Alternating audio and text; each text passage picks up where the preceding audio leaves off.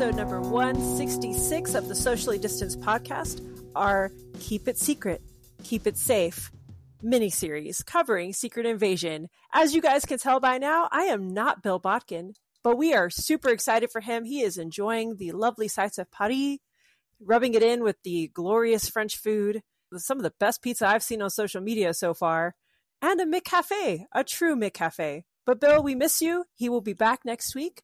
But here I am, your human Star Wars encyclopedia, Amanda Rivas, filling in, being the Skrull for Bill Bodkin at this point. But I can't be a Skrull alone. I got to have my fellow Skrulls with me. So first of all, I just want to, of course, I'm super excited, super grateful, and super thankful to have the director of our podcasting network on the popbreak.com, Alex Marcus, joining me as a fellow Skrull on this journey. How are you doing, Alex? I'm doing well. Thanks for having me. I'm very excited to get to talk about Secret Invasion with you.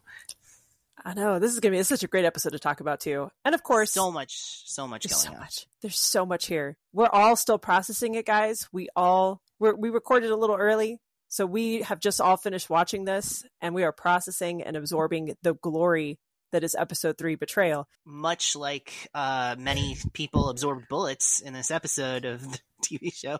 And they do not have Groot's healing powers. So here we go. but we can't do this without our resident guest, the man, the myth, the legend, one of the, the co hosts of one of my favorite podcasts ever, Not Couple Goals, with one of my favorite human beings as well, Allie Nelson, his beautiful wife. I love them both. They are amazing. Tyler McCarthy, we love you. Welcome back. Hello, that's so sweet. Allie, Allie loves every time she hears that you've complimented her on the podcast. she, we love you too, Amanda. I'm sitting here with two of the best guests we've had on our podcast as well. Um, hopefully, Bill, wherever you are, we love you. Hopefully, you're listening to this on the plane ride back to us, and uh, you were also a, a favorite guest. Well, we're going to pregame here with some early review information the next installation of one of the series that we have, the movie series we've just covered here recently. One of our favorite franchises here, Mission Impossible Dead Reckoning, hits theaters a week from today, July 12th. Wow. Early reviews are in. 98% rating on Rotten Tomatoes, 84 reviews so far. So that's still pretty good, still pretty high. Um, and of course, some of the early film critic reviews, people are calling it the best mission yet. Action filmmaking at its finest. There's a lot of hype here, guys. What's the hype level that y'all have now that these reviews are starting to leak out a little bit? Y'all are seeing things on social media. I mean, are, are we still feeling pretty pumped about Mission Impossible? Do you guys even care about Mission Impossible? Like, what's kind of your your thought process there? So, Alex, I'm going to start with you because you've been on with us before for it. So, what are your thoughts now? Yeah, I mean, I'm excited that it's getting good reviews. That's that's encouraging. I didn't doubt that. I mean, you know, the McQuarrie era has been very consistent in terms of uh, critics responding well to it. So I didn't I didn't doubt that we would get good reviews, but I'm happy to see it. I'm most excited though because I briefly panicked today because I thought that the movie came out this weekend and I wanted to rewatch Fallout beforehand and I did not have time to do that this week. And so I was like, "Oh no, what am I going to do?" And then I realized, "Oh, it's not until next week." So I'm very very excited that the reviews are out, but I still have time to watch Fallout for a second time before I get to to see the new magical movie. I mean, I'm just I'm most excited because of the supporting cast, and I haven't read anything about what uh, people are saying about the supporting cast, but like I love that Pom Klementieff is in it. I love that Hayley uh, Atwell is in it. So I'm really excited that my Marvel faves are in inserting themselves in this this universe. Reviews for Hayley are very good so far. I'm hearing good good no things doubt. about her performance. No doubt. No doubt. Of She's of course, of course. So to answer that question, it's good so far for Hayley. So Tyler, what do you think? Um, yes, I love the Mission Impossible franchise. Again, shout out to my wife for getting me hooked on them. I hadn't seen them before we met. Um, you know, she showed me all of them. She was like, just just hang on until you get to three. And I did, and I'm so glad I did. Um, I'm really hyped for this movie. It's it's um it was lovingly crafted during the pandemic, as we all know. Like this was a hard movie to get made, and you know they this what I like about this franchise compared to the the most easiest comparable franchise to reach for would be like the Fast and the Furious movies in terms of an action franchise that continues to top itself. But like this is like you know, like like Mission Impossible is like an aged wine, whereas the Fast and the Furious are like a Monster Energy drink. It, it's there's a big difference, and um, I'm super stoked for this. As for like the ratings being so, or the yeah, the reviews being so good out of the gate, we were talking a little bit off mic, and I was like, I wonder how much of that is bolstered by Scientology, but it seems there's a few like reputable critics who are really into the movie, and I can see why. Like we all need a great summer blockbuster right now um, you know, other than Oppenheimer and uh, uh, uh, uh which is a movie that Barbie. Everyone's talking about Barbie. yeah, Oppenheimer and Barbie. We've got Indiana yeah. Jones coming out. Like we've got a lot yeah. of good summer movies, but nothing crafted the way these Mission Impossible movies are crafted. It's true. Well, and Hollywood needs Mission Impossible to be big because Indy flopped at the box office. Yes. RIP. I know mm. we're gonna, you guys are gonna be talking about it. Uh, I think next week on the podcast. Um, hopefully, people get a chance to watch it. I am not gonna be on that episode, so I want to just briefly say it, I really liked it. I thought it was a good movie. I think people are sleeping on it, but uh, nobody showed up to see it this weekend, uh, so that's a bummer. And uh, you know, uh, Oppenheimer and Barbie. Let's see if they are big box office successes. Uh, they both have uh, potential, but also potentially are not gonna do so well, you know. So uh, yeah, everybody needs to go see Mission Impossible, uh, or else I guess uh, blockbuster filmmaking is over. At, at, least that's what the, the headlines online are saying. So okay. sure, I'm glad yeah. the reviews are backing it up. Yeah, well, I'm I'm pumped for it too. I'm I'm here. I'm ready. The last three movies have been awesome. It's just it's one of those franchises again. You know, just better. Uh, aged wine was was the perfect, the perfect um, analogy I'm still laughing inside about the monster energy drink. Al is probably like chugging the energy drink right now because it's we know how much he loves Fast and Furious. So, um, oh, and I love Fast and the Furious, I, but oh yeah, but what kind of wine makes you throw yourself off a cliff? I, would like to know. Cabernet. Because oh, okay, good. All right. I'm a I'm a dark I'm a dark like dry red wine drinker, so Malbec mm. is a good one for me, or a Tempranillo. Okay. I'm I'm there. Uh, you know, of course, I get super pumped. And now all of the buzz is back about the opening scene with Tom Cruise and like the next big stunt. And that always hypes you a little bit because we've talked about it before with with with our cover with our recent coverage. It's you know, Tom Cruise is just taking on deadlier and deadlier and scarier stunts. And as kind of terrifying as it is to an extent, it's intriguing too because it's almost built into the lore of this franchise now. So it's it's you know, and, and, now you're hearing all the the buzz about, well, well, they filmed this first just in case he died making it, and it's like, oh, he could, yeah. you know, and it's just, it's, it's. And, I feel that that adds to the hype a little bit for me. And while I do love that spectacle, like I, I forget which movie it was where he like clings to the side of the plane, and it's an awesome shot. It's the big stunt of the movie, but Tom, buddy, the, the movie works without it. Like you can not put your life in danger. I'll say half as much as you do for the Mission Impossible franchise, and they'll still. That's work. actually not even the most dangerous thing he does no. in Rogue Nation. That because he also uh, pushed himself to like break the world record of holding his breath underwater unassisted. Oh, yeah. Um, and definitely almost died doing that. Uh, let's never forget that he is allegedly a leader of a cult, and maybe that is informing some of yeah. his more uh, reckless behavior. That's true. May or yeah. may not think that he is, you know, anointed by some higher power to outlive any reckless stunts he might want to do. Um, allegedly, and, and that's another so... thing. I'd like him to stop proving that. Yeah, yeah, that would that would be helpful. That would be, and you know, to show that cardio stinks for just in general, and not just no. not and you know, not it doesn't skip him because I'm here like, how do you still run at like six that years? Man, during Fallout, he ran on a yeah. broken like a, ankle. obliterated ankle, like not even broken, just completely obliterated, and he still and still finished the shot. Yeah, it's still the best running posture of all time. Absolutely, I don't, oh, I don't, I don't I, don't understand that. Commitment that. to excellence. I did see that he gave an interview today saying that he wants to be making Mission Impossible movies into his 80s, like Harrison Ford is doing for Indiana Jones movies. And mm. I just would love to know what stunt he's going to do at 80. Uh, just like he's going to get up out of a chair. he's going to get up out of a chair. That's what's going to happen. He's going to get out of a chair. I did it today, guys. I did it, and not. I don't know. I think it's just going to be a live action up all of a sudden. You know. Oh, I can see that oh, oh, oh, oh, oh, well, that's gonna be the perfect way to transition into talking about. I mean, maybe Tom Cruise is a Skrull, guys. I mean, Ooh. who can we trust nowadays? And what better way to segue into episode three, betrayal? I mean, There's, before, before we get too far okay. from it, the okay. Church of Scientology's tactics and the Skrull tactics are not that dissimilar from one another. I'm just saying. I'm That's, just yeah. saying. You're onto I something mean, big here. It's not that far off. it's not that far off. I mean, yeah. there are millions of Skrulls on the planet, and the Church of Scientology is a good friend. I guess. I don't think we can release this episode. No, we're oh, definitely getting canceled. Oh uh, gosh.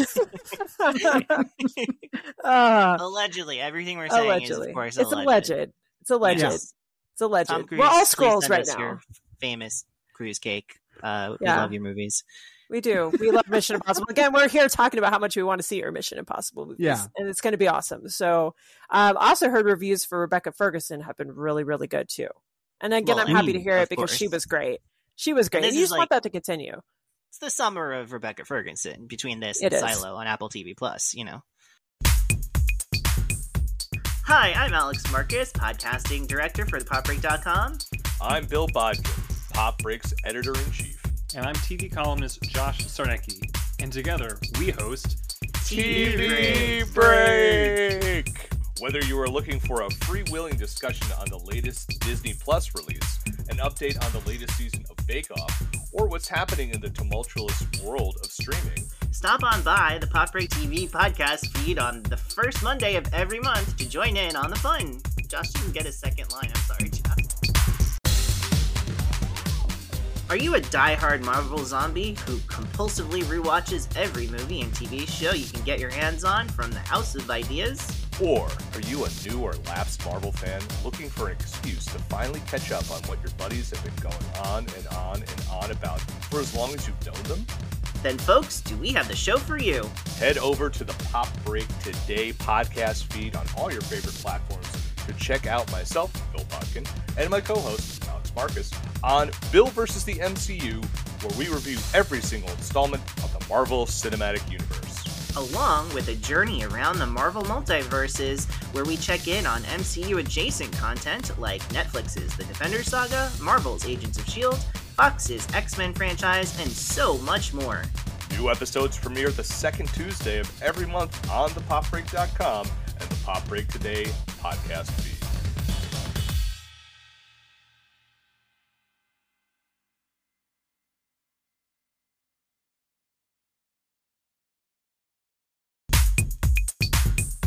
Hey everyone, I'm Michelle. And I'm DJ. And we host Roses and Rejections, a podcast that talks about all things Bachelor Nation and reality TV. Each week, we'll give you our insights into the delicious mess that is the Bachelor franchise. We also cover other reality shows and give you our hot takes on the good, bad, and all the in between. Catch us every Wednesday during the Bachelor seasons. Or every other Wednesday while The Bachelor isn't airing. In the Pop Break TV feed, wherever you get your podcasts. So, speaking of exciting TV, you guys, episode three. Oh, we're still all here digesting this, mind you. Like, I know our, our listeners can't see us, but we are still sitting here like, wow. And um, so it is. It is. Well, Wikipedia did not do me any favors this week because our first segment normally starts off with, holy shit, it's Nick Fury. Well, guess what? Holy shit, Wikipedia, where's my entry? That's the problem. Still not, that's the problem with Wikipedia. Still nothing. Yeah. Still nothing. but go back, read the Wikipedia entry when it comes out. I'm sure it will be hilarious, just like last week's was.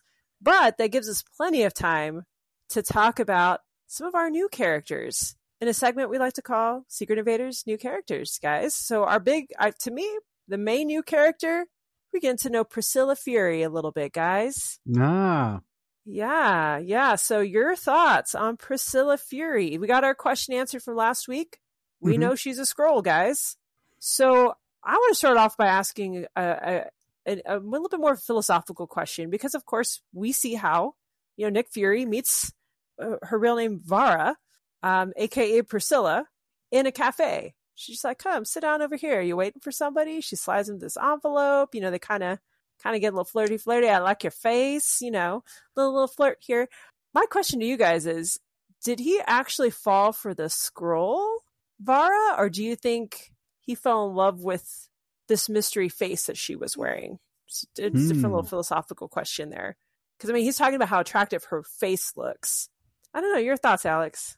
What do you I think? I think that we're seeing like I think that scene is the end of a long sort of like flirtatious will they won't they right and I think maybe her putting that face on that she maybe thinks he might be amenable to is like the last step it's kind of like you know uh, going from texting to you know sending maybe a more illicit text being like you want to come over like that was kind of the vibe So- of that mess so- of that scene to me So we're sending a Snapchat. Is what we're getting. Sure. a little, Yeah, little Snapchat yeah, filter. We're putting that putting that filter on.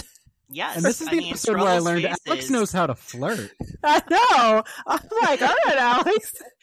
I love that text, huh? What's what's what's that second text about, huh? We're not Listen, ready to slide into this dude's DMs. Oh man, oh man. Uh, Ty- good thing Tyler Bill's not would- here. He would not have been able to handle that. no, no. We should all Snapchat him just randomly now, just because. Yeah, I agree with Alex a lot because I do. I think it we, it was implied that this was yeah the end of a long flirtation, and I think her adopting this uh, face that is attractive to him is kind of a move on her part. Like she knows him, she knows what he'll like. This is her moment of like this is her shooting her shot because I they also included that thing. It was a little Easter egg where she hands him intel that's going to help him take down. I forget the name, but I googled it as soon as she said it, and it's the guy who ran the program that created Black Widow. And sh- so she's like got the spy chops. She's one of his Skrull spies that Ben Mendelsohn like dresses him down about later. Um, you know, a- and so he I think he first fell in love with her abilities and then they were like, "Oh, well I can't date because I'm your superior." And she's like, "Well, you're not. We can." And I got a sexy face now. So, you know, did this shot hit? Yes, it did. Yeah, I get it. I'm always, I was, I was here like, get it, girl. You know what you want. you got it. You went after your man. You go for it. Um, you and know, I I believe def- with the flashbacks, I believe that we find that the Skrulls have come back and made their pledge to serve Fury in 1997. I believe, right? And then I this is so. in 19, or it was either 1996 or 1997. I can't remember, but was it 90? I think it was 95. It was 95, wasn't it? Because it was, they came around, Captain Well- Marvel took place in 95, right? Well, Oh, Captain Marvel took place in 1995, but then they definitely were away for at least a year. Ah, that's uh, right. While they were looking for other planets, then did not go well. Which I would love to learn a little bit more about what that was all about. But yeah, so definitely, like I think I think the first flashback from episode two put it in 1997, where they take the Oh, they take the right. pledge, and now this is 1998. So she's been working with him for about a year, so they've developed a real kind of working relationship over that time. And I really like that they were that they found a connection on the kind of spycraft level. Like I like that if Nick Fury has a wife, that she is a capable uh, spy master of her own. You know, I think a, a formidable uh, uh, opponent as well as a, a lover is perfect for Nick Fury. So, so I liked that. It, but what did you think, Amanda? I, I agree. I, I like that she was able to hold her own. Like she was, she kept her sense of personality. She wasn't simping all over him. She was somebody that could match his his intellect, and that's intriguing. Guys like to, you know, he's you could tell he's intrigued by the chase. You know, he's just somebody. I think with Nick Fury, you have to always outsmart people, and you always have to think ahead, and you're always ahead of the. And, and I feel like you need somebody on that same level that can either help you or help bolster that ability or hold your somebody that can stand up to you and you know be strong be independent i, I think you know no wallflower would have done for nick fury he would have been bored somebody to keep him Yeah. intrigued keep him on the hook and she can and she she she showed that i mean again she she she she played her she played her hand very well very very well and it's just uh it and i didn't realize until later on that she was the same Skrull that introduced um Gra- gravik to fury in the earlier episodes so that's an interesting little Oh. connection connection there and so um i liked that we got a little a little taste of their their initial courtship because here we come to present day. And things are not well at the fury household guys. They're uh, no. uh oof. Yeah that was uh we got some we got some uh somebody's going snooping through a phone i'm sure here pretty soon. And um but you guys you have this polite tension and you have priscilla airing her feelings out about nick being left or leaving her behind voluntarily the second time. Um yeah. and just you know, Fury's saying, "Hey, have you been in contact with Gravik? You know, what's what's where where who have you become since I've gone?" They had that nice fiery exchange in the kitchen. Do you guys think that Fury is already aware? Is do you think he's setting a trap for her at this point? Do you think he knows what she's going to be doing? Do you think he's planned I- ahead for this? So I think that she's the one with a plan because I think that she very purposefully left her cell phone in view of Fury uh, Yeah. to kind of entice him to follow her tracks. And I think that's because she has committed herself to Gravik in his absence, right? Because she is trying to fight for her people. But I think she's probably given how capable and how smart she is and how, and the fact that she knew Gravik when he was a child, which I think is an important kind of like aspect to that relationship. Um, I think that she is kind of hedging her bets and doesn't really want to go all in on Gravik. And because of that, she's kind of leaving a bread trail for Fury to follow instead of just, you know, being a normal person and having a conversation because they're spies, so they can't just talk to each other about what's going on. Uh, so that's my, that's what I think is going on. And as far as, is he one step ahead? No, I think we've, at this point, Olivia Colman was right. He is one step behind in every single episode of this, uh, and I don't think we're going to get a grand reveal where it turns out actually he knew everything that was going on the whole time. I think he really is uh, out of step, and that and that's part of what's kind of compelling about uh, this performance because Samuel Jackson is always like the eternal kind of cool guy as Nick Fury, and he truly feels out of control in a way where he's just like yelling at people now, uh, which I like. It adds like a level of vulnerability that we haven't seen in the character, which I think is needed as a lead. You know, Yeah, no, I I I agree. I mean, she she definitely has his number. I mean, you you're not married to somebody for that long. You haven't worked with them for that long to figure out how they work. To figure out, I mean, that's that's what happens when you have you have somebody you live with and they're with you all the time, even when you're absent. Like you know, you know those habits, those long ingrained habits.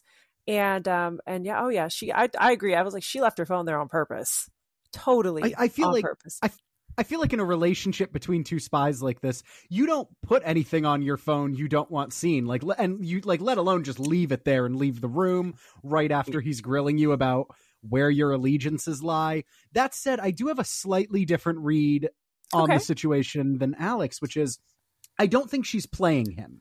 I think she left her phone on purpose as a cry for help. Because when you look at that ending oh. scene, I feel like she is with Gravik, but reluctantly. She gets a call. She has to leave. Then she's in. They make a point of showing her moving through the train station, and she's clearly being followed. That's not what you do Right. when you're a, a, a- a willing sleeper cell that's been activated. Gravik like needs her to do something. She clearly seems unsettled when she opens the lockbox and finds a gun in it. I think she wants Fury to help her without being able to outright say it as much. And when it comes to Fury being like out of step now or a step behind or anything like that, I think that very well could be it. I think that could be true. I don't think necessarily we're going to get that scene where it turns out he was, you know, playing 3D chess the whole time. But I do wonder if the show wants us to mistake Nick Fury being evenly matched with Nick Fury being outgunned or outsmarted or having lost a step. I think what I do like about this show is we're getting scenes like we got with Ben Mendelsohn where he's telling him like I'm the reason you're the mysterious Nick Fury who knows everything. Like that guy we met in Avengers 2012, like he knew everything and no one knew how. Now it's 2023 and we're learning how and it's a pretty cool explanation, but as a result, we're seeing a Nick Fury we've never seen before. A Nick Fury not ill-equipped, but we're seeing how the sausage gets made a little bit. And I think the show wants us to think, metagaming a little, the show wants us to think Nick Fury has lost a step when really we're just seeing him evenly matched for the first time. Okay, I like that. I got my my conspiracy hat as well for this whole thing, but we'll get there. we'll get there. God, I Um, love spy shit. I know, I know. I'm like, there's so much. There's so much here, but we can start kind of delving. Let's let's talk about Talos over here because Tyler, you brought up a really important scene, and and Hmm. really, I I feel like we're seeing a different side of Talos than we have so far in the franchise in this series we're seeing him again being more direct. Like we see this confrontation with Gravik. You know, they're supposed to parlay, and he's like, "You keep your daughter, my daughter's name out of your mouth." Like this whole, you know, just a whole different side. I mean, he's he's voicing, he's he's speaking out, which is really, really. Again, you have somebody who's been kind of a wallflower, kind of a backseat to Nick Fury, kind of trying to play peacemaker with everybody. But yet, here we are. Here we are. We got we got again stabbing Gravik in the hand. That was awesome. I'm not gonna lie. I was like, Hmm. yes. Um, and I mean, not backing down from a room full of. He backed down a little bit, but not. You know, again, I think the old Talos would have just okay. I gave up. I'm good. You do whatever you need to do. But we see him even in a room full of Skrulls that were hostile to him and friendly to Gravik, still standing his ground. But I think that scene with Nick Fury saying, "Yeah, you're you've been you've been taking all this credit all this time, but without us, it's not it's not all you. It's us. You are where you are. You were like a what was it? Kind of floating around like a dead like a what do you say? Like a deadbeat or something in or a he was just A stuck bench warmer. bench warmer. There we go. I was like, there's another term for it, but bench warmer. Um, back in 1995 when we showed up. Um, and just, you know, so you can say all you want that it was you, but it's us. And without us, even with the say the words, say the words, help me, Gravik, or help me, Talos. I need you. I'm nothing without you, or something like that. What do you guys think of this this new side of Talos that we're seeing? I mean, I mean, and where do you think are we going to see this continue to happen going forward? Where do you think Talos is going to go from here? Now this this more assertive, slightly more aggressive. I mean, he shoots Commodore over here. Like this is a different side of Talos. Tyler, what do you think? Um, I think it's interesting. I think there's an interesting kind of power struggle at play because everyone keeps referencing how after the blip, Nick Fury went away. And we can't discount that Nick Fury was just away because of the blip for five years. So that's a lot of time where Talos was running this show. Talos was the one trying to find the Skrull people a place, and he kind of lost that fight. Now Gravik's in charge. Gravik's got his job, and Nick Fury even asks Talos at one point in this episode. He's like, "Why? Why didn't you like take his offer?" And he's like, "Come on, I'm, I'm with you. That is the one thing you should know about me. I'm with you. I've chosen my side." So Talos has that loyalty, and I think above all else, he's going to stick to that. But he is kind of thinking like, on the one hand, I may have chosen the losing side, but I'm not ready to admit that yet. And then, like secondary to that, you know, uh, Nick Fury wants to come in like he's got all this plot armor, like he's the like he's the character the audience recognizes. but where the rubber has needed to meet the road the past like eight years, that's been all Talos. And Talos also wants a little bit of credit for the fact that for his entire career, he's been the guy pulling the strings to make Nick Fury this larger than life figure that we see. And I think there's a power struggle at play. Talos has a way he does things, and Nick Fury has a way he does things. That's worked. They've worked well together in the past, but now there is kind of like, all right, Fury, like this is this is my fight. I should be maybe taking point here, especially since you've checked out quite a bit in the last few years. Do you think he's? Do you think Talos is right with what he said to Fury? Oh yeah, a hundred percent. A hundred percent, I agree Oh, with Talos. He's, you know, no one. Do- Fury is looking a little. I think Fury's not without talent. Fury's not without spycraft. We've seen that time and again. But the reason he's like Nick, mother effing Fury, guy who built the Avengers, guy who knows everything before even Tony Stark does, like that's because he's got Skrulls like working in his employ, and he wouldn't have those Skrulls if it wasn't for Talos. Talos saying all these years, this guy's cool no matter how many times Nick Fury fails them. Okay, Alex, I pose the same questions to you. Yeah, so I really like Ben Mendelsohn in this episode. Uh, I think that he is kind of coming into his own as the heroic lead of this show in a way that I think is much more interesting than what is going on with Nick Fury. Even though Nick Fury is our like main lead, I think that the kind of the conflict within Ben Mendelsohn's Talos is very compelling. The sense that he wants to fight for his people. He his people are so small in number that every single Skrull uh, feels indispensable to him. He doesn't want to turn his his uh, his gun against his fellow Skrull, but he also is trying to hold the bigger picture in his hand at the same time, and that tension is really kind of tearing him apart. And, and you know the family complications with his daughter, which we'll get into, adds like a heightened level to it. So I really like what's going on here.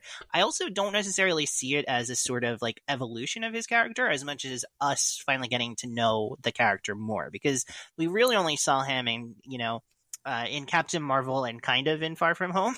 uh, and in those, in those installments, it's, you know, he's who he is and what his nature is is kind of a MacGuffin in Captain Marvel in the sense of like everything is, or a mystery box, I guess is more correctly stated, because it's kind of like we think that he's this imposing figure, but then it turns out that he is just this like he's a refugee who wants to find his family, and then it's like so we don't really get a lot of time to know who he is truly as a person because so much of who he is is left as a big twist and a reveal, and then we got like jump into the action. But in that in that movie, he does make a point to say, you know, like I like my hands are not clean in this conflict. I'm not necessarily a, a an innocent in all of this, and I think that he has done uh, things that he regrets, and I think he's trying to, in his own way, prevent the Skrull people from going down the same road that he led them down all these years ago, and I think he's bringing all of that subtext to the performance in a really strong way what I need the show to stop doing is have scenes where characters explain to Nick Fury who Nick Fury is because it's really annoying. like, let's do a little bit more showing and a little bit less telling on this. It's incredibly frustrating uh, that you have these these. It's we're three episodes and we're halfway through the season, and we still have this issue of you know, uh, people coming in and saying, "Hey, this is what uh, Nick Fury is all about. Like, you think you're a hot shit, but I really know who you are. Like, and this is what you've been doing. Like, these monologues are not well written. I don't think. I think they're they're well performed, except for Maria Hill's uh, mom last scene, episode, which was just truly dreadful on all accounts. No disrespect to that actress, uh, but yeah, I just think that these these monologues are not well written, and I think that we're always going like we we're watching the show. We see that he is a step behind. We see that he's not who his reputation leads to be. We don't need every other scene to be someone reminding him that he is not who he should be in this moment. Alex, you do you do bring up a good point because I was thinking the same in terms of the reminders because we, we have heard it the first two episodes. Nick Fury's lost a step. Nick Fury's lost it. Nick Fury's lost it. And I agree. I think at this point we, we, we are well aware that Nick Fury has lost a step. We're we're good. Although I do appreciate this this I do appreciate Talos myself speaking up for himself and saying, "Yeah, we're going to call you out." Yeah. I feel like that was a, a slightly different, you know, with Tyler, I think it's a slightly different interpretation, but I agree with you that wholeheartedly that I, I'm good. I'm fully well aware that Nick has lost a step. The audience has not lost a step. We're we're here. yeah, Nick has, Nick has, but not us. You, we're here. You think that they're just like writing it for the people who are watching it at like 4 a.m. when it drops on Disney Plus? Just like... probably. You know, the people like me that would have gotten up at two to see it. Although I yeah. I slept in. I thought about it. It was there. But yeah. yes, I, I, I think that is I think it is for them in general. But um but yeah, I, I agree that it's it's it's we're getting to see Talos for who he is and getting to know him. And and yes, his hands are bloody. You do things you don't want to do to protect your people, to find a nation. I mean, nations aren't built on, you know, sunshine and roses and happiness and joy. There's blood, sweat, and tears that go into it. Um, and I, I also commend Ben Mendelsohn because one, I love him. I loved him in Rogue One as Director Krennic. He's one of my favorite characters, supporting characters in the series or the movie. Um, and just, you know, I think he gives a very nuanced performance here. And I'm glad he's getting his moment to shine because you have somebody who's agonized, but yet who's very, who's giving these very human emotions too. Like he's getting upset about his daughter. Like, and that's something I think a very, yeah. it's a very human thing to do, you know, and just to react and not think through, um, you know, kind of the the actions like I guess somebody who's not human would. You know, they would probably stop and think more so than we, than us as human beings would. Um, but I mean, great performance all the way around, and just yeah, please keep it coming. Just please don't tell us that Nick Fury has lost it again because I will lose and, it. and I also, I, I, in addition to characters not like Alex said brilliantly, not telling Nick Fury who he is, I also need Nick Fury to, you know, he's he's got some explaining to do ter- to the to his wife who he just left yes. to Ben Mendelsohn to all the sc- uh, Skrulls. I was about to say Scrubs. To all the Skrulls. And like we're 3 episodes into a 6 episode series. I love the pace that this show is moving at with the exception of that. Like Nick Fury let's get this speech out of the way. Why did you leave after the blip? Because everything's really fucked up because of it. So let's let's get there. And hopefully Also, we do. Hopefully I gotta we do. say, I think it's interesting that there's so much emphasis on the fact that he's been gone for three years since the blip. And now, to be fair, that means in total, if you're doing your math, uh, he's been gone for eight years, which is a long time. And I feel like that's almost getting underplayed. The eight years, people keep talking Yeah. about the three years, Mhm. and it's like really, it was eight years that he was gone. It makes more sense when you think about people's motivations for the fact that he was gone for eight years. Like Talos has been on his own with this for eight years. That's a long time. But let's not forget that he also uh, officially died in 2014 during Winter Soldier, and then we don't really we see him again in Avengers: Age of Ultron, where he is fully still in cognito mode. Like no one knows that he's alive. He just pops up on Hawkeye's farm to give some sage wisdom to our guys before uh, showing up with a helicarrier. I don't know if like because he was involved in a helicarrier that was his big coming out uh, again. Uh, but we don't really see him after that until you know Infinity War in the mid credit scene where he is running some sort of off books operation that is unclear and gets dusted. So I'm really curious how long has he actually been absent from the world in like if you think about like the last like 15 years in universe has he been MIA or dead or in space or dusted for like 10 out of those 15 years? I think maybe. So if Uh, well, I think the status I- quo. Like, if you're the Skrulls, you're probably really pissed at that point, you know? This is true. this is legit I- true. I think when it comes to like his public uh, appearance, big public in like the biggest air quotes one can muster in the spy world that Nick Fury traffics in. But Yeah, I you know all do those think, famous spies that we all know? but he he did seem to have a a shield presence in Spider-Man uh, Far From Home, even though it ended up being a Skrull. It, it did seem like the, the the spy world was hip to Nick Fury being around and and handling some uh, operations and having a small shield contingent and things like that. that whole thing is a continuity mess because if you remember, in No Way Home, when Peter Parker is being interrogated uh, by the Division of Damage Control, um, he's like, "I was just working with Nick Fury," and the agent was like, "Well, Nick Fury's in space. He's not. He's not on Earth." And you're just like, "Wait, so then why oh, you're was he right. Pretending why was Talos pretending to be Nick Fury with this big operation of people if the government knew that he like what like that it adds like a whole other level of complication that like this show definitely isn't interested in dealing with and I'm glad because like that would be a mess. Yeah. But Was it just to Nick get Fury Spider-Man to do all of very that? Very confusing. Possibly. Possibly. Yeah. But Wow. we'll we'll save that for our we're getting there to our conspiracy Oh, theory yeah. hats here because I, I think I've got it, my theory on that. Yeah. But let's talk about so we have Talos. You know, they of course Talos and you know Nick Fury. They break into this Commodore uh, Commodore Fairbanks's house to stop you know this this the submarine launch, a submarine attack on on a UN flight um, that that would have started World War Three.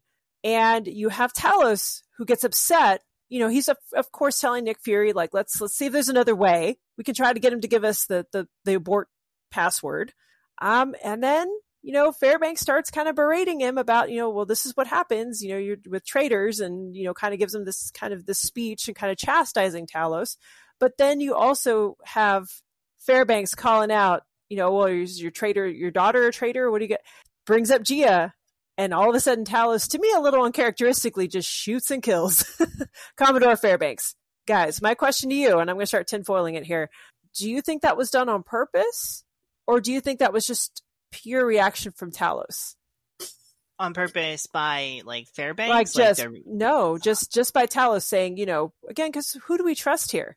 Who do we Oh. trust here? Hmm. I Is there any- believe that I believe that Talos is earnest in trying to save that man's life. That he is uh, he is objecting to Nick Fury roughing him up. He doesn't want to spill Skrull blood because there's so few of them left, and he has like a genuine uh, solidarity feeling with them. And he believes you see him in the. It, it- it's a callback to the other scene that we had in episode one where he's where Fury kills the guy after the interrogation that goes wrong.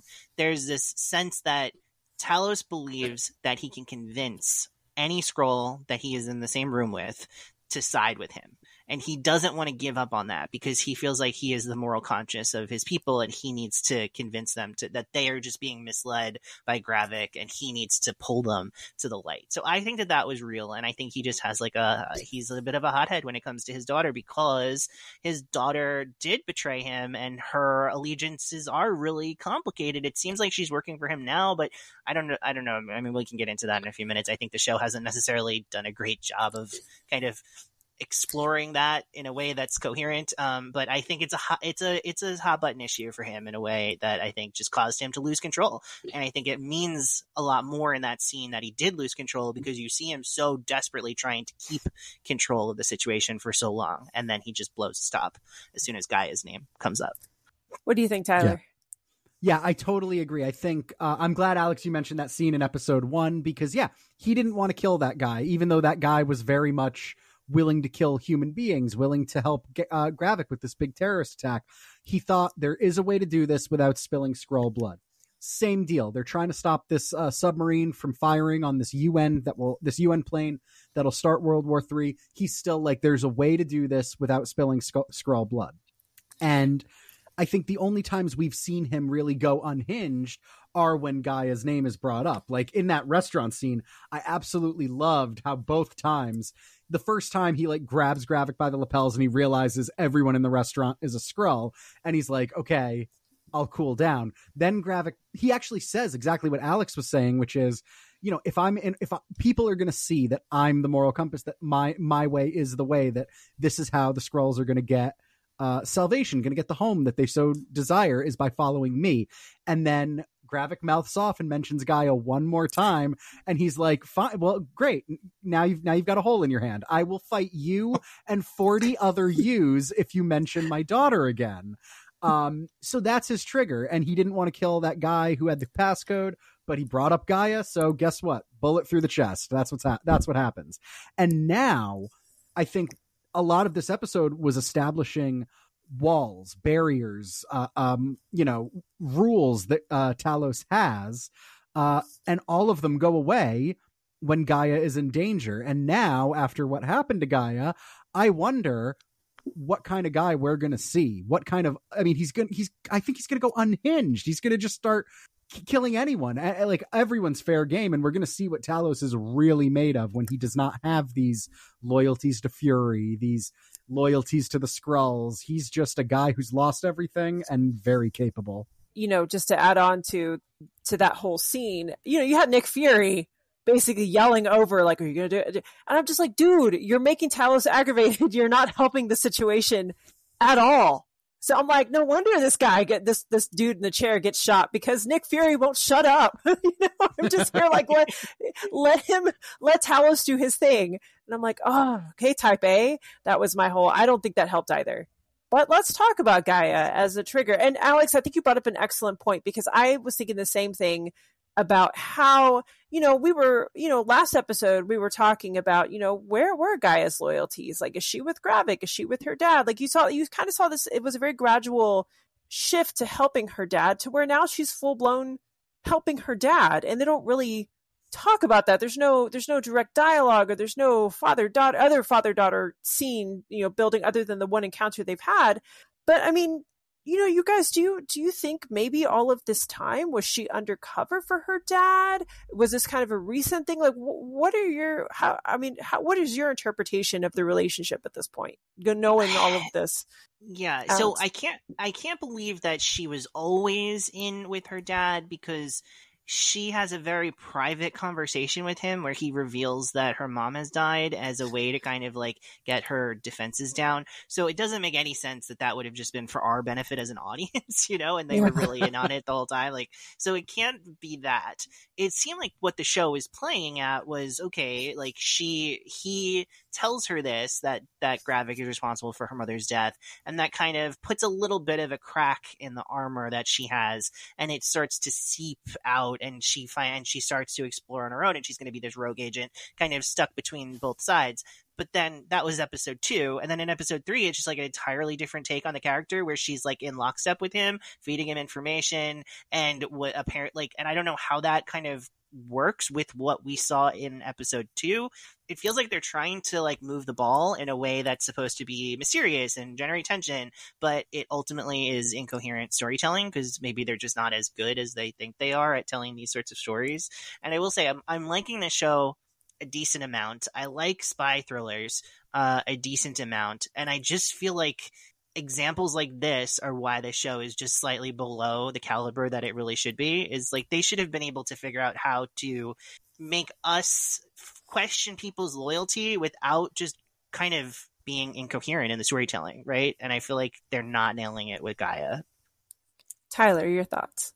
Yeah, I kind of agree. Um, I thought one of the more interesting things we talked about last week was, you know, whose side is G'yah on? And I, my interpretation, episode two was she's kind of on her own side. She's powerful enough uh, in the spycraft trade to, you know, be be her own faction, deal with this information the way she will. And I thought that was going to be kind of an interesting line for her to straddle. Uh, but you know, unfortunately, yeah, it's uh, immediately in this episode, she's clearly feeding information to her dad at great risk to herself. The only thing that gives me some hope is a bit of a, a tinfoil hat thing, and I don't want to get into that, you know, too quickly. Uh, I guess I'll save it for the next uh, uh, uh, segment. But yeah, this was disappointing to see that if everything is as it seems, if she is actually dead, which it looks like she is, um, you know, this whole time she was just a motivator for Talos, uh, which is a bit of a bummer because I saw her being a bit more than that. Um, and you could read it two ways. You don't hire Emilia Clarke just to kill her off halfway through the show, or you hire Emilia Clarke uh, so you don't have to pay her for the extra three episodes. It could go either way from a metagaming standpoint. But well, I mean, she she already got kind of she already got the shaft in Game of Thrones. We won't talk about that, but yeah. there we go. she already got done dirty at the end of Game of Thrones. She so. quite literally got the shaft in Game of Thrones. she, she, oh. oh. oh, oh, oh, bless you, Alex. Bless you. Um, Somewhere Bill's head is exploding. um, but I, I'm with you guys. I, I feel like this is such. It was such a weird. I'm hoping maybe we get a flashback next episode or something to clear this up because I'm like, you went from like Tyler, you had an excellent viewpoint last week. It's she's kind of doing her own thing. She's trying to she's mm. doing her own investigation. She's trying to piece things to make up her own opinion. Even though you see her loyalty wavering, you know, you see her kind of questioning, like she you know, she has this difficult relationship with her dad. It's complicated. Um, you know, and I'm like, this seems how did this get resolved? Like I, I, you know, and this and the runtime for this episode, I think all the others were almost an hour. This one was 43 minutes.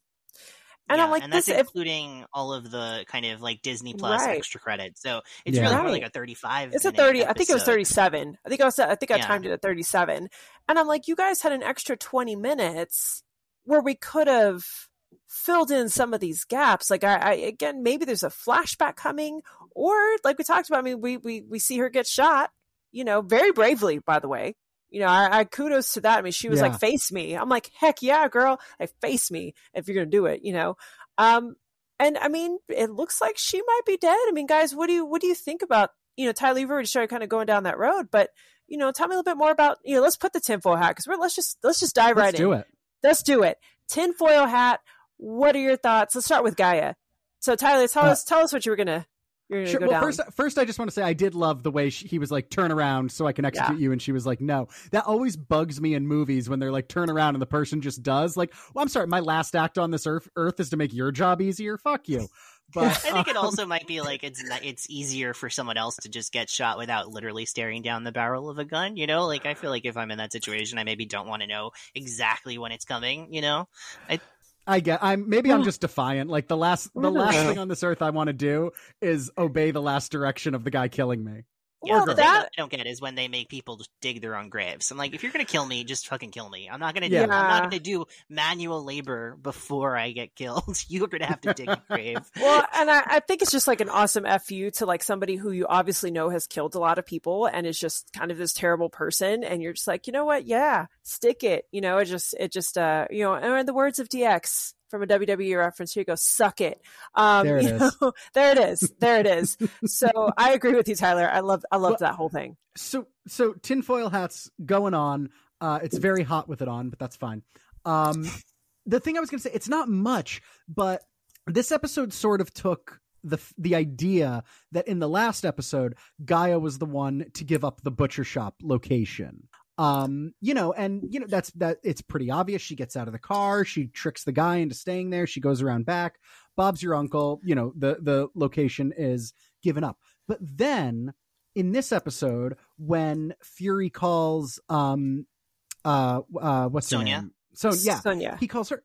She mentions, "Oh, I've got a bit of a traitor in my midst. Like someone gave up the butcher shop location while I was doing some of my best work." I'm like, well, okay, so you know, and it's the actor who um I don't know his name. He's a good actor. I just know him as the guy who played Van Gogh in one episode of Doctor Who back in 2015 or 2011 rather. Um, but he's like he's an actor. He's a person person, and so I'm wondering if you know th- that was at play, and G'yah, you know, maybe there's more to G'yah. Maybe she's not a hundred percent on their side. Maybe for some reason something else was going on behind that butcher shop, and she wasn't off giving away the location. And whatever was actually happening is going to explain how she ended up getting caught, So- faking her death. Maybe I don't know. I have a point of clarification though, because I think you're confusing two things, Tyler. So, Olivia, so Olivia Colman is talking about the butcher shop uh, being exposed because uh, Gravik knows that she's there and comes to get her guy. But what what uh, Emilia Clarke exposed was the safe house that they were going Oh, to right. after the butcher shop. So they're two Oh. separate leaks that they're talking about. Oh, I see. Okay. Well, either way, maybe she ran into that uh, British operative behind the scenes and they've cooked something up independently. Uh, but yes, thank I you, think- Alex. I was absolutely Yes, confusing problem. two different things. I think that we're I think that like, you know, pretty much every episode has started out with a flashback. And I think that episode four is going to start out with a flashback, um, shading in some information about what G'yah has been up to.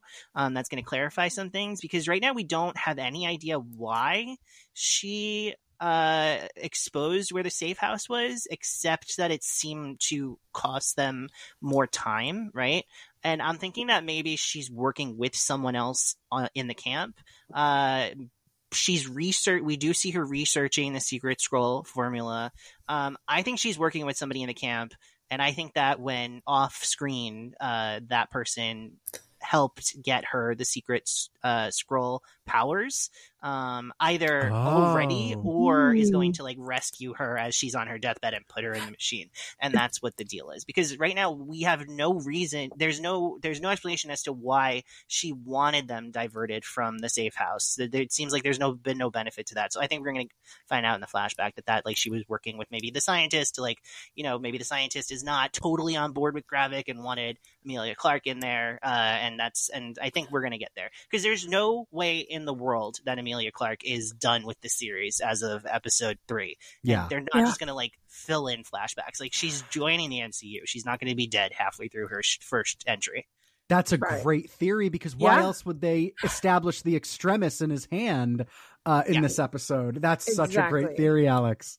I And I, wonder. think what it will let us do is have an have most of next episode be Talos on a rampage thinking that she's dead while we are learning how she actually has superpowers now. Mhm. And then she'll probably Huh. like come in and like at the last minute kind of pull her dad back from the edge. That's what I think is is going to be going that's a down in good. episode That's four. a really really good theory. I wonder if Sonya is the one she's working with because Olivia Colman's character because they keep bringing her in a lot. She's been in the periphery so far, minus the awesome torture scene. Because again, I Olivia hope. Colman. I mean, she just has like one heat check scene every episode, and I mean, I'd does. if she just keeps doing that. But it would be nice for her to get like sucked into the main Well, plot at some point. and I and when I feel like again, you don't bring in Olivia Colman without again, if you want to bring her to torture people, that's totally fine because she's great at it. Like she just made Yeah. it like everyone's favorite aunt tortured someone, and you know it's kind of terrible. Um, because I was like, wow, that's so make. She's like, ah, that's very pleasant. Let's go ahead and you know that was that that scene was totally She's creepy, but great. The time of her life. She is. un- unbelievable. She is. That's a whole different Love it. level of terrifying. But you don't bring her in like Emilia Clarke. You don't bring them in without a purpose, like a major purpose. Again, Olivia Colman has quite the accolades to her name. She brings her star power with her. So I'm Yeah. wondering if there's something cooked up between these two. I think that she's there as a mis. I'm hoping that she's there as a misdirect to the audience who are going to think, "Oh, she's also secretly a Skrull and working for Gravik," and then we're going to find out that that's not the case. I really hope that that's what's going on because if if it ends up that she just is working with Gravik, that would be so boring and that would be Oh, like that the least interesting choice. So I hope that she's there to kind of be a bit of a misdirect right now, and then it is revealed to be more interesting down the line. Hmm. Well, let's talk about Super Yeah. Skrulls, guys. We got that tease. We're getting it. Super Skrulls. Gravik mentions this plan. Again, we've already seen, you know, the uh, was it Groot? Um, uh, I'm like, I'm getting, I'm Obsidian. there. You go, Cull Obsidian, and um, Yeah. yeah, we, we're seeing even um, was it And one of the Frost Giants? The, Yeah, the, it's- fro- the frost beasts. Frost 'Cause Beast. we That's what it was. Yeah. Can never let uh, Thor: The Dark World rest. Exactly. We exactly. need to keep like, bringing it in and making it relevant. Because if you don't I'm like- remember, those frost beasts were left in London during the events of Thor: The Dark World, and we're just like a loose thread dangling that nobody ever wanted tied up, but here it is now. I know. Yeah, y'all could have just made. Alex, who was that explanation for? Of course, we all remember the finer points of Thor: The Dark World. I mean, I will never forget because the because they saved the reveal that the frost beasts were still in London for the very end of the movie. like it was the end credit scene. Like we had the mid credit scene where Thor comes back and kisses Jane, even though it really wasn't Jane. It was uh, Chris Hemsworth's actual wife in a Jane wig because uh, Natalie Portman refused to appear in that scene because she hated being in the movie so much. And then you're like, okay, well that was kind of weird, but because we don't really see her face or whatever. But I'm sure the end scene is going to be cool, and then it's just the frost beasts kind of like roaming around that Yeah. industrial park on the outside of London. They- so I they will did never it- forget. this is they did it for you. They did it for Alex. They were like, "Hold on a minute. We heard you about Thor: Dark World, and we're going to do this Right. just for you." So That's either. Kevin Feige, like when at, when Thor: The Dark World came out, being like, "Hang on, this is going to pay off at a later date," or it's Kevin Feige being told last month, like, "Hey, we never paid off that thing," and him going, "Fuck," and just No, shoehorning it no, in. he's that. That's him being like, I'm gonna make my worst movie be as relevant as it possibly can be. First, I feel huge very set piece trolled. in Endgame. Now it's in Secret Invasion for some reason. We're being trolled, guys. Kevin Feige is trolling us. This is this is his way of of showing love. I wish you would show it differently. Show it differently. Don't love us so much and troll us this way. The reason why the reason why M- the Marvel pulled out of Comic Con is because he was planning on going on stage with a Frost Beast baseball cap. No, no. They were like, "Kev, you can't do it. They won't appreciate it." and he's like, "Forget it. I'm pulling out. We're done here." Throws his hat Yeah. off in disgust and walks away. Um, but let's talk about it, guys. So, of course, we know Gravik's trying to lure the heroes of Earth to come and show up, so that way they can make these super Skrulls. So, you guys, I want to know who do y'all think? Do y'all think anybody's actually going to show up? And and who Oh. do y'all who do y'all think? I want to hear your I I, want to hear your theories here. I have one because I thought I didn't know I didn't think his plan was necessarily to lure I'm just gonna say the Avengers Right. to them so that they could replicate their powers. I thought he was saying we've taken measures to be prepared for Hmm. when humans send their heroes at us, which if you live in this world is yeah, if you're trying to take over the world, the one thing you have to re- like be prepared for is a throwdown with its mightiest heroes. So I thought they were I thought they already have the extremists, they've got the Groot powers, all of these other things. That's their plan is just have an army of that level super soldiers ready to combat the Avengers. And then yeah, if they manage to uh replicate like Bucky a little bit, like that'll be great too down the line, but they're prepared for a fight with the Avengers. Um Yeah. and I that's why that I think too. Okay. yeah, and that's why. I think Alex, your your theory about Emilia Clarke having given herself superpowers is so smart because I don't think we're really going to get anything beyond maybe, big maybe, a Captain Marvel, Maria LeBeau. Um, wait, is that her name? Uh, Monica. uh, Rambeau. Monica, um, Monica Rambeau. Yeah. Uh, I was I was mashing her and Gambit together. I think. Um, Remy LeBeau, yeah. Rem- yeah, Yes, I, yes. I, yeah. All the- Would That would be Monica great, be, though. Monica Yeah. and, uh, Gambit. Yeah. Um, maybe like a a the Marvels kind of tie-in, but I don't think we're going to get anything like Avengers level proper. I would love to be wrong about that, but I think for the final set piece, whatever it may be, we've clearly already got Gravik Super Skrulls. Um, we're going to need some good guy Skrulls, and I think Emilia, g- good guy Super Skrulls, and I think Emilia Clarke being one uh, is great, and uh, you know her plus maybe one of the Marvels would be would be quite a thing. Yeah, Hmm. I definitely don't think we're seeing any cameos in this. I think that this is going to feature a tease for the Marvels in the kind of mid-credit scene. Um, they dropped a line in episode one or episode two about how all the Skrulls are here except for the ones that are in Emperor whatever's prison camp. I think that we're going to find out that Captain Marvel has been on the other side of the universe trying to liberate those Skrulls from that prison camp, and that's going to be where she is at the start of the Marvels when her quantum entanglement stuff gets involved, and she ends up with uh, with Miss Marvel's uh, parents for very frustratingly. Um, so I think that's what's going to happen. I think that that's they drop that in for us to know, like to orient us about where she's headed. Because and, and I honestly hate that because I feel like so much of this is recrimination over the 30 years that have passed that Nick Fury has let these people down.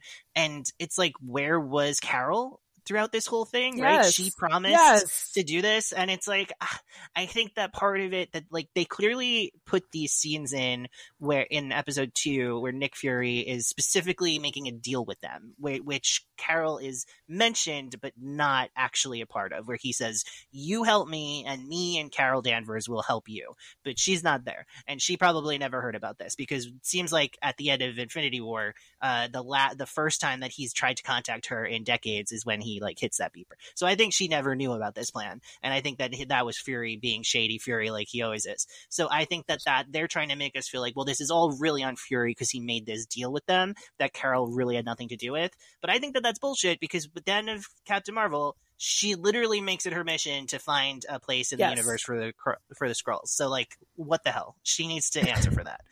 But her being off like rescuing a bunch that were in a pri- like in some prison planet would be a pretty okay. Thirty five excuse years later, for- though, like, what else were you doing, Carol? You know, maybe it's a really tough prison planet. Yeah, yeah. Or maybe she's She fighting can straight through a s- like a star destroyer, man. She's very Uh, powerful. Maybe she's fighting Frostbeast, guys. Maybe she's with the guess. Frostbeast, trying to track them down Yeah. in London. She's she's she's I hanging hope- out with the Frostbeast, wearing a Frostbeast I hope cap. she's just gotten distracted with her romance with Valkyrie, and you know, that's that's what I'm really rooting for. Yes.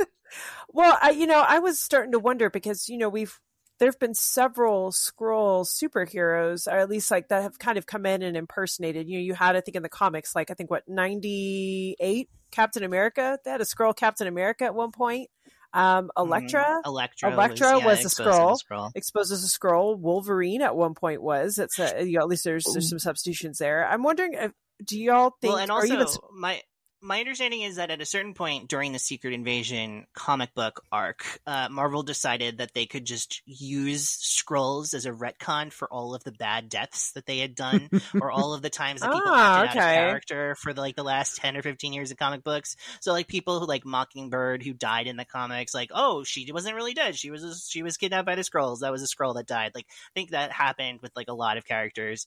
Um, Okay. I love it for Marvel to undo some bad continuity mistakes uh, in their universe with that, but I don't. I don't think we're seeing that anytime soon. but any thoughts on the Fantastic Four showing up?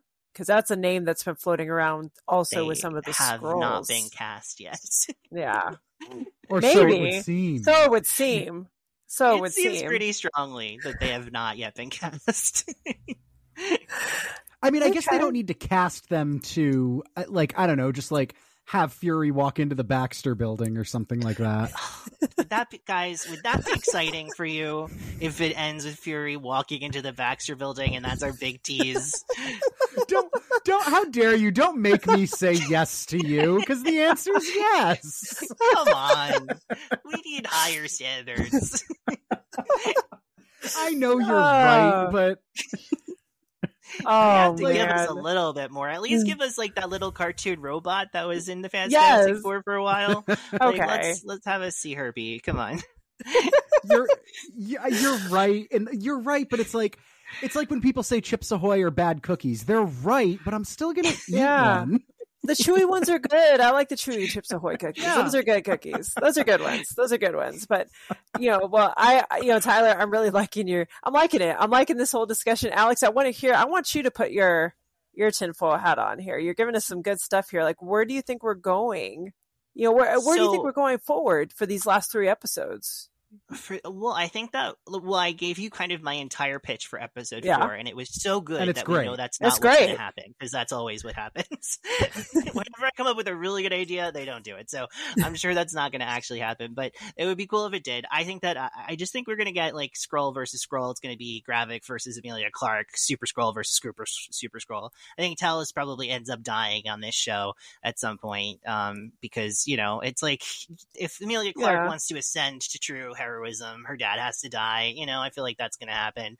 Um, but I most want uh, Carol Danvers to uh, come out and uh, expose the fact that she's in a committed relationship with Valkyrie and she has adopted a Skrull baby who happens to be named Teddy, who's going to be part of the Young Avengers whenever that happens, and get and meet his love Billy, um, who is Wanda's son, of course. That's the fan Yeah. fiction that I want to happen in the world. I know it won't, but you know, I mean, it was just Pride Month, so I can I can hold on to that hope for There just a little bit longer. Come on, Kevin Feige. If you can force frost giant like force like frost beasts, come on. This is awesome writing right here. This is this is Yeah. this is this is like the story that you want to tell. There's so much You good stuff. us- this is a great fan You made us spend so much time in Jotunheim. Give Yes. me a little bit of, of queer love.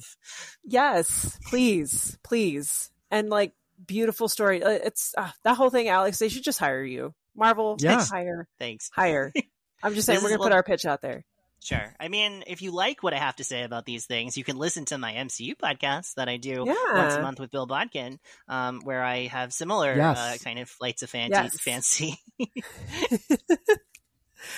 Well, I want to wear my tinfoil hat here for a second because we've been, of course, we've we've we've heard Nick Fury over and over again. He's lost a step. He's lost a step, guys. There's a theory out there. Nick Fury is a Skrull. Have y'all heard that theory? And you're like, so apparently there's there's so kind of circling back. So Alex, you brought up Age of Ultron, and kind of Mhm. again this this this long term gap here. So so apparently, you know, of course, we have Nick Fury's death, official death over in, in Winter Soldier. But there was one point somebody brought up this point that I had seen it online, and I was like, oh, okay, that's actually really interesting. So in Captain Marvel, Nick Fury talks about how he can't eat a sandwich if it's been cut diagonally at all. Age of Ultron, he cuts a sandwich and eats it diagonally. yeah.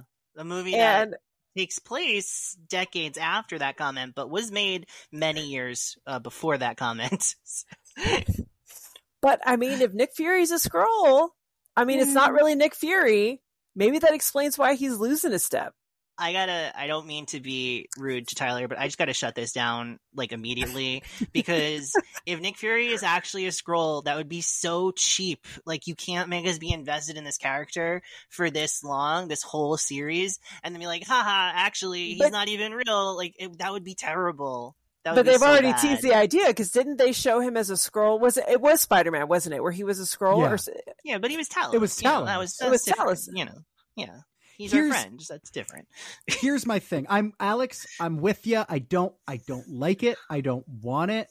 I think it's a twist for twist's sake. But one thing to consider is that we it, the only reason to do it would be to justify that the marvels seems to open with nick fury back in space. And i've been in the back of my head throughout this entire series i'm like what a bummer it would be if this ends with nick fury you know effing off to space again and if he never actually left, that would explain it. And this has been a scroll the whole time who's maybe lost a step. But I am with you, Alex. That's I'm I'm So- I'm not into it.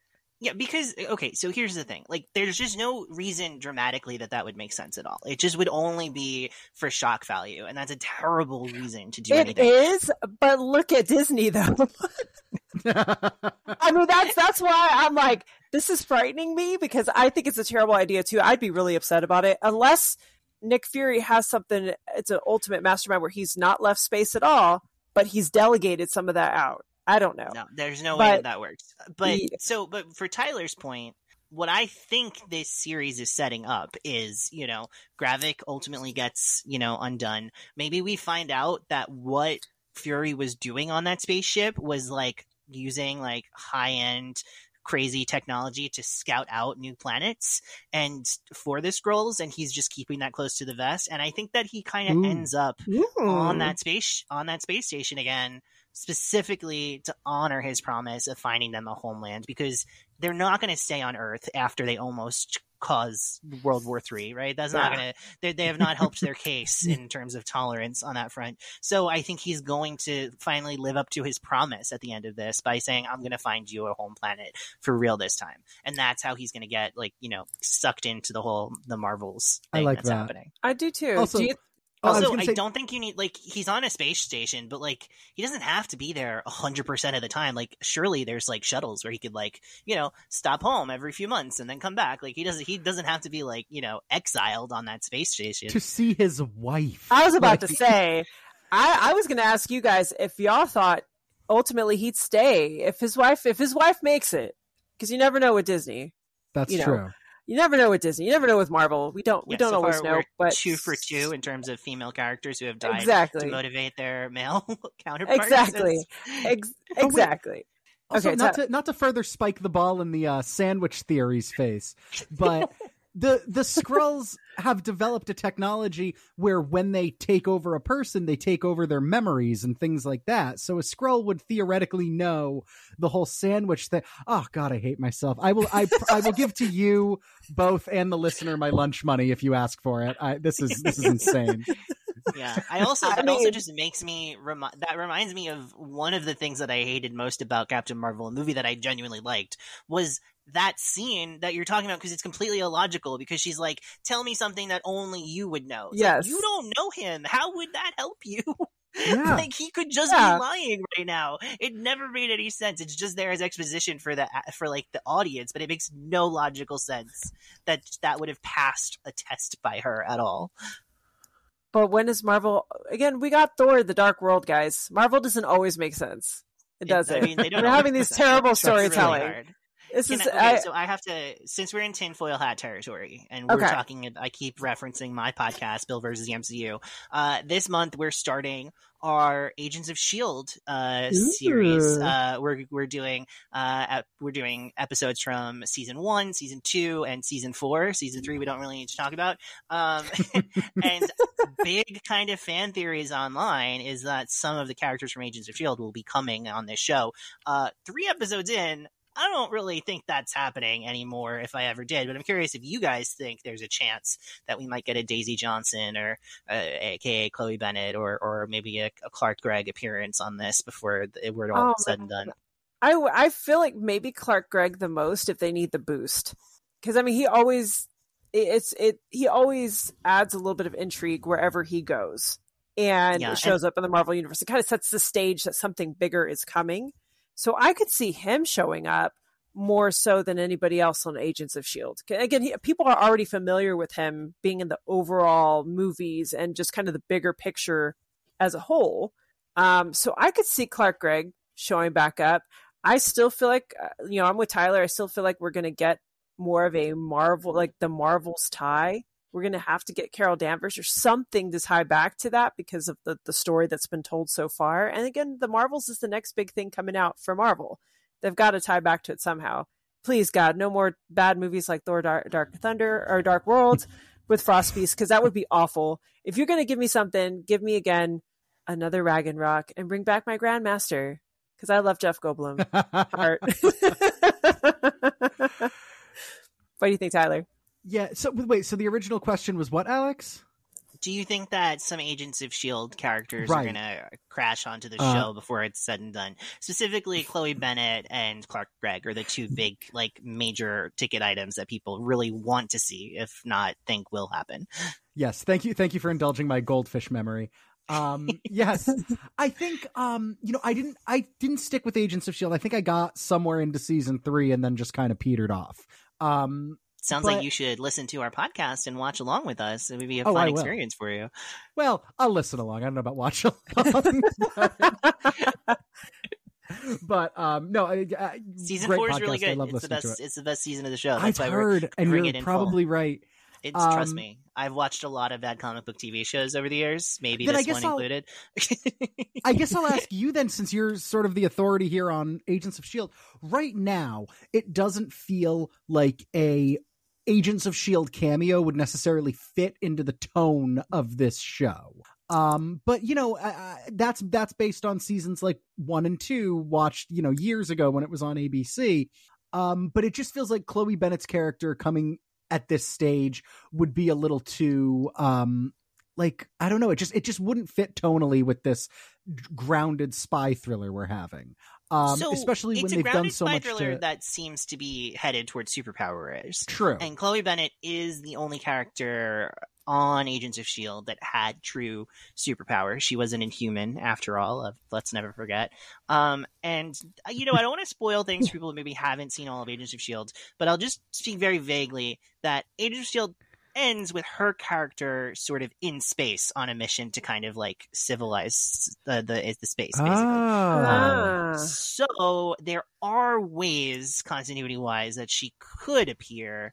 It just feels like if that was going to happen, uh, there would have been needing to be breadcrumbs this deep into this season for that to actually happen. So I think that on paper it could make sense, but I I have lost hope that that's going to happen. Honestly, Yeah. It'd also just be Hmm. hard for me to swallow that um you know when there is a world war three earth being taken over by aliens threat nick fury reaches for his phone and calls quake as opposed to any of the other avengers but he could call Coulson, and Coulson could get in contact with Quake Yeah. because that's Coulson- true because Yeah. Quake is basically Coulson. Coulson's surrogate daughter uh, by the end Yeah. of the show. Well, actually, pretty close to the start of the show.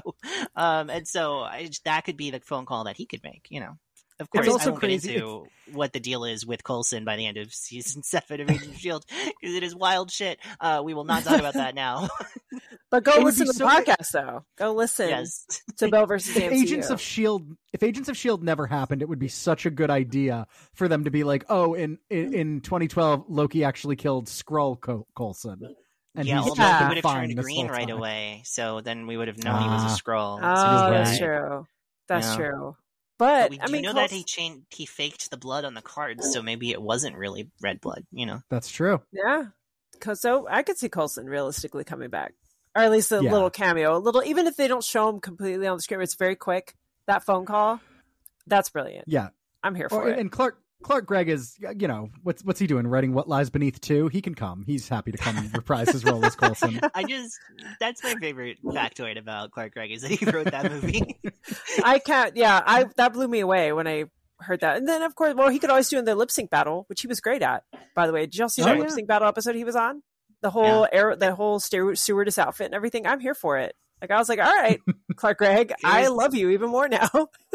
this is just reminding me of when Agents of Shield and Agent Carter's cast did like rival dub smash uh like runs online and just and they were like they just wanted somebody to pay attention to their TV shows. Nobody cared. But it was what a very time to be alive Oh, Yeah. we are we are blessed with these gems, and I love it. I'm here for it. It's, it's these are things that should not exist in my brain, and yet they do. Like what and yeah cherished childhood memory was deleted so that I could remember that Hayley Atwell and Chloe Bennet were having dub smash back and forth like 2014. Oh man, Well, well, now that we know what memories would actually get transferred to your Skrull form, um, there are so many from this they would never podcast. find the password. Uh, if she was looking through my memories by picture, it would just be a total disaster. I, I think that would be for all of us on this podcast. It, it would Yeah. it would be all over the place. It would be like, wow, like my Skrull would be like, why is this girl so thirsty for Harrison Ford, Jeff uh-huh. Goldblum? Like, there's a lot of there's a lot of thirst here, and there's nothing of real substance here. I'm seeing And Tom then you- Holland and Timothée Chalamet fanfic. This isn't going to help us solve the, No, I- the I- nuclear sub problem. I'm here for this. don't. Now I have now I have Tom Holland's umbrella lip sync battle in my head, which is fantastic, by the way. That Go watch it if you haven't. That so- never leaves my head forever. not to speak not to speak in these kind of terms but if you come to this planet and you don't understand why harrison ford is sexy you can get off exactly. Get out of here. Go on, get, get, get.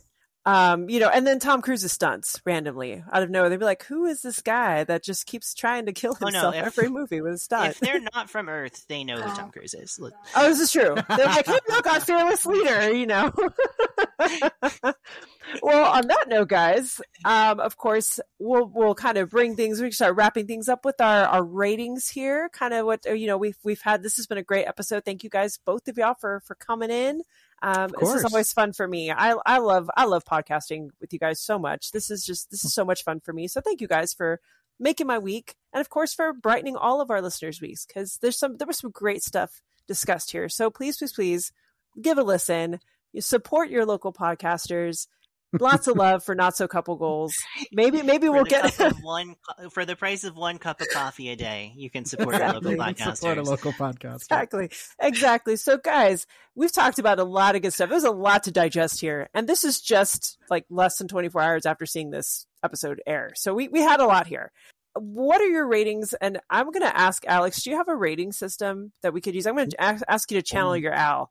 Yeah, And give one us to a ten good rating fake deaths. Okay, one to take fake deaths.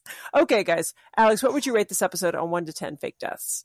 I would say a seven. I think that this is the best episode of the series so far. It was the first one that really felt mm. that like tension, that spy thriller angle, and it really let Ben Mendelsohn come into his own in a way that I appreciated. We didn't really talk about uh, Kingsley Ben-Adir like at all, which is kind Yeah. of a big uh, omission on our part. But I thought he was very good in this episode as well. I think that they're kind of, you know, he clearly has extremis in his veins. We know that that kind of makes people go crazy, and I think that they're kind of leaning into that. They're kind of slowly building up the idea of like maybe he is getting more and more un- unhinged as uh, the powers Yeah, kind of seemed seep into his body. Yeah, he did. Yeah, so so I think I think they're playing up that angle, and I think that he's doing a great job playing that as well. So I liked a lot of this, but I've also talked about the things that I didn't like so much, and I just hope we kind of like lean into the parts that are working and and leave the leave the past behind us uh, in this final second half. So it's a it's a seven. It's an optimistic seven, but I hope but there's- a chance that this is the best episode of the season, which would be a bummer. Oh, yeah. That's uh, uh. Well, hopefully, hopefully, it gets better from here. Can only go, get better, right? Right. Yeah. So, uh, Tyler, No, what it is could your get worse. Yeah, it oh, could definitely get more worse. frost, more frost beasts, guys. We can find those frost beasts.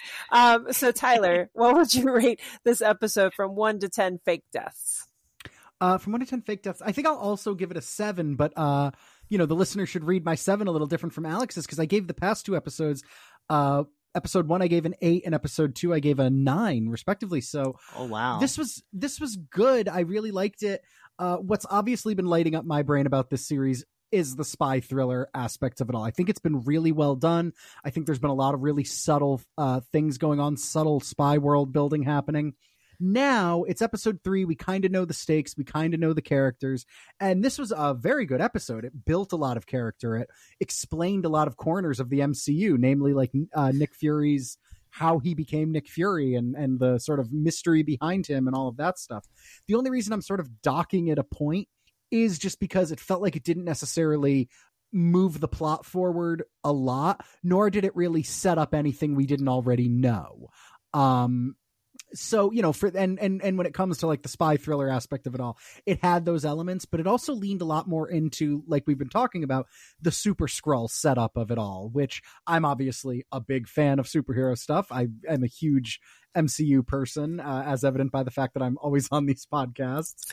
Uh, but this tonally felt like it was a, a bit of a different jump for this show uh, that i didn't like quite as much. But you know you kind of need these these uh, uh, lower points to set up the whatever's going to happen next and i think if talos learns that his daughter is dead whether that's real or fake we're going to see something that really wouldn't be as potent if we didn't get a lot of what we got in this episode but as a standalone i'm going to go seven Okay. So Amanda, I say it's the best episode of the season so far. Tyler says it's the worst episode of the season so far. but still a great Where episode do you fall?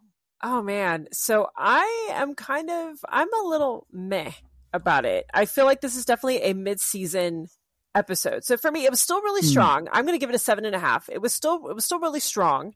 Um, but I I feel like it was kind of like the Two Towers for Lord. You know, if you're watching, you know, the Lord of the Rings franchise here, you know, it was kind of it was good. You got your battle, you got your, but it was it felt a little it, it was a little um still a little flat in some elements in terms of some of the storytelling. For me, I didn't agree with Emilia how Emilia Clarke's character was handled necessarily. We've talked about that.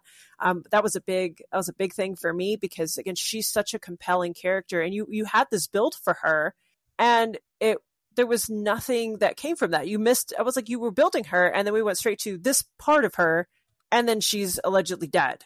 I say allegedly in quotations, and I'm like, well, what happened? You know, so I really wanted more Emilia Clarke.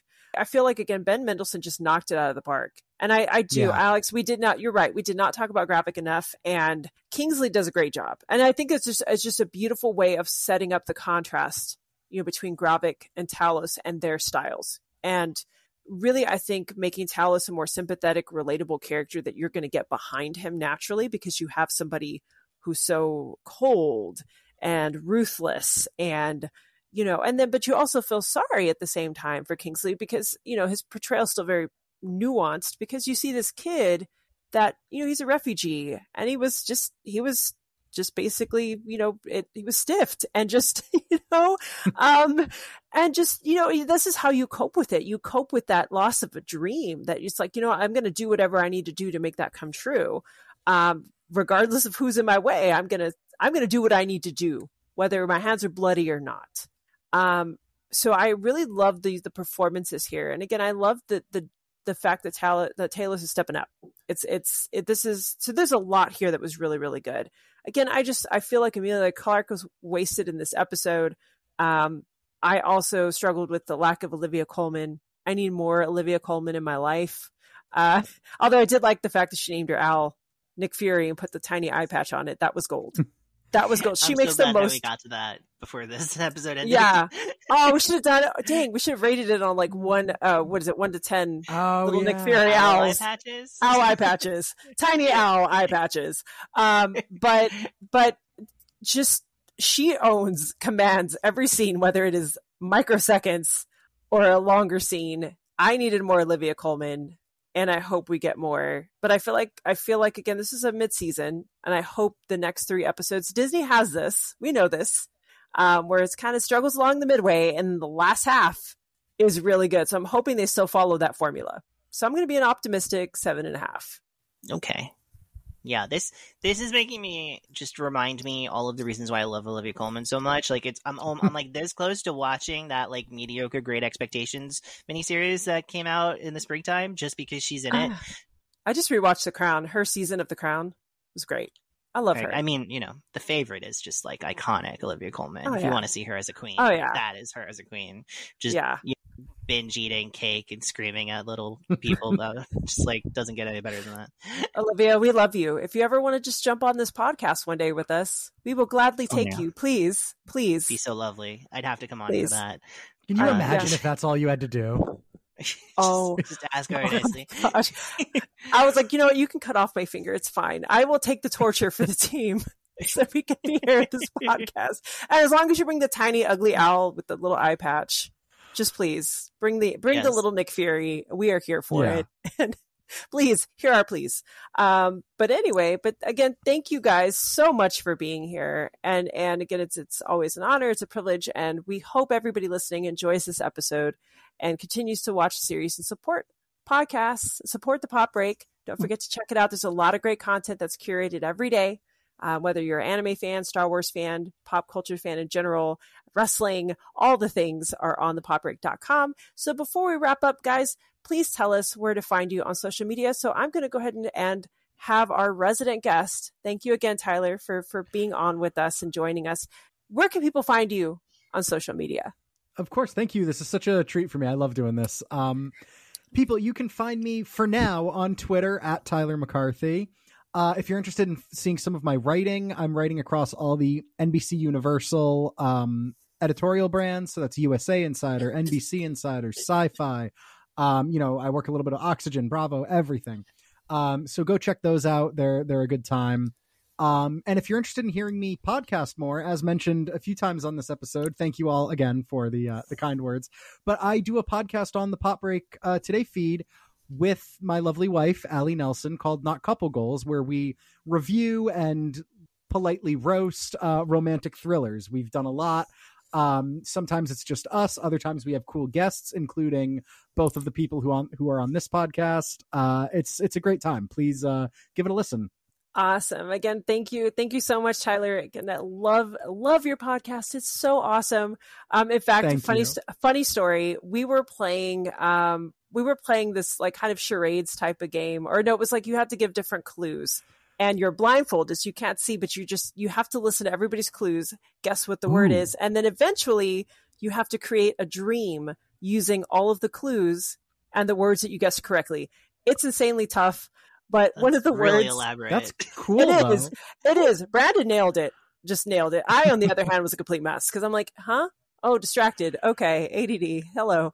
Um, but one of the words, he didn't even have to say much. I think the word was kink or something like that. And he's like, scarfing. I was like, kink. that was, everyone around us is like, what?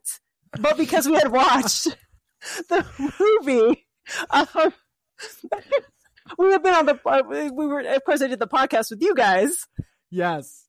Please, listen, everyone listening, listen to Amanda's episode of Not Couple Goals if you want to know what we're talking about. Yeah, so it's the best inside joke. Scarfing, that, that that was the clue, and I went with it and nailed it. So there you go. Beautiful. Um, anyway, on that note, Alex, tell us where people can find you on social media, and Sure, that's feel free to throw that's a tough scarfing in there if you if you want to. yeah, I'm not sure what that is, so I'm definitely not going to touch that with a 10 foot pole. Um, but I, you can follow me on Letterboxd, MED Thinkings. Uh, I'm deleted Twitter from my phone. The rate limits was just a bridge too far for me. So I don't know if Hmm. I'm posting on Twitter anymore. Uh, but certainly my old links are there as at Media Thinkings as well. Um, you can follow all my work that I do as podcast director by going on to thepopbreak.com, clicking the podcast tab, seeing all the great podcasts like this one and the ones discussed. Uh, you could listen to, as I said, Bill versus the MCU. This month we're doing Agents of Shield. We're doing the pilot. We're doing the kind of the last uh, eight episodes, seven, the last seven episodes, basically episode sixteen to twenty-two, which is the fall of Shield. Those are the of, of season one, I should say, the last uh, episodes of season one. This is when Marvel had the great idea to have a weekly television show, and then they were they had all about Shield, and then they were like, and we're going to release a movie where Shield uh, turns out to be Nazis, um, and we're going to make it all happen while the show is airing on network television week to week. So like we literally watched the episode just before Winter Soldier, and then Winter Soldier that was like on a Tuesday. Winter Soldier comes out on a Friday, and then the following Tuesday uh, we find out how our friends at Shield figure like feel that they've been working for Nazis. So we talk about that. It's actually a pretty crazy stretch of TV that's very worth uh, revisiting. Um, and uh, I have some pretty cool guests that uh, we're going to be uh, talking to uh, for that as well. So definitely check that out. Also, TV Break uh, comes out uh, in a couple in like next week. Uh, we reviewed the first two episodes of Secret Invasion. Me, Josh Renacki, and guest host uh, Courtney Stevenson of Blurred Watchers. So if you want to hear more of my thoughts about the first two episodes before I have seen this one, because you know time travel, uh, you can listen to that. um, we also talk about the top. Uh, Top TV shows of 2023 so far. We we each gave three picks for that, so that was a really fun discussion. Um, turns out uh, a show that was Courtney's number one was show that I actively um, dragged like literally seconds before she said it was her number one. So definitely tune in to hear what that was like because that was a lot of fun. Whoops. oh no. Again, thank you both for being on. And I stood in, I was the Skrull for our wonderful editor, Bill Bodkin. Um, please follow him on social media, but also continue to follow thepopbreak.com on all social media platforms, primarily Instagram and Twitter. And so, you know, again, lots of great content. Visit the site daily. Um, and of course, y'all can find me at Amandalorian on Instagram and at Resner's Chick on Twitter, where I just tweet and you know basically post photos share stories about lots of anime star wars marvel all the nerd content that's out there 90s nostalgia because who doesn't love the 90s um, and late 80s because it's great. And um, and yeah and of course share my cosplay adventures. We just actually attended a um, small comic-con here. It was literally in an alley. It was comic-con in an alley hosted by big texas comic-con. It was really neat. You literally just just walked in an alley. Great cosplays out there. Um, you know, we had daft punk out there in terms of some of our cosplayers. I think Spawn with the head and uh, it was yeah, it was great. Jack No on one tried stilts. to take your kidneys while you were in the alley. Not this time, actually. no, who, who would shank Ahsoka Tano though? Only a fool would try. only a fool, only a fool would have done that. So, Mhm. um, you know, you don't mess with Ahsoka and Obi Wan Kenobi. So there you go. Mm-hmm. Um, but yeah, so that's that's where you guys can find me on social media. And again, thank you guys for being on here. Thank everybody for listening, and we will see you guys next week. I will not be here next week because I will be somewhere in Utah. but Bill will, but Bill will be back. And of course, Tyler, I'm, I'm hoping you'll be back.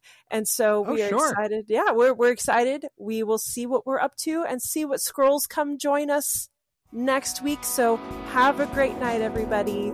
Oh God, she turned into Bill.